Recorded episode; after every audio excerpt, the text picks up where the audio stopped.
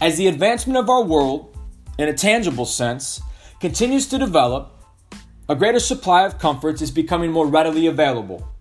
These so called comforts are our houses, cars, beds, kitchens, clothing, and so forth.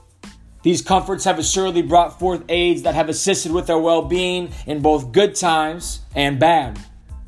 If we examine the definition of comfort, we find that it is described as providing physical ease and relaxation.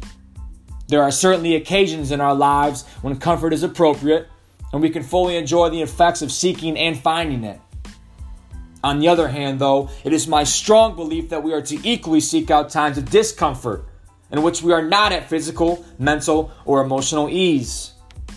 It is in moments of challenge and uneasiness in which our very being is forged like a piece of metal under a blazing hot fire.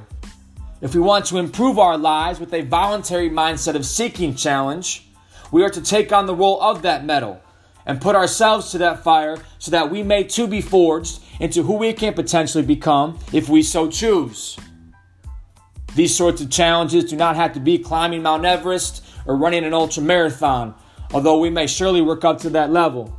No, but rather start simply and small, picking one thing to set out and conquer that you would not have done otherwise. Doing so consciously and voluntarily shifts our life's game plan into one of playing offense rather than falling back on defense after a timid, lackluster effort and turnover.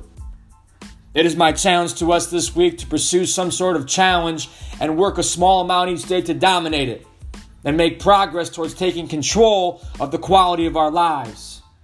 But get ready because that fire may be hot, but we damn sure can control if we are to be melted away by it or come out stronger on the other side. The choice is ours. Make it a great week, y'all. Start hot, start fast.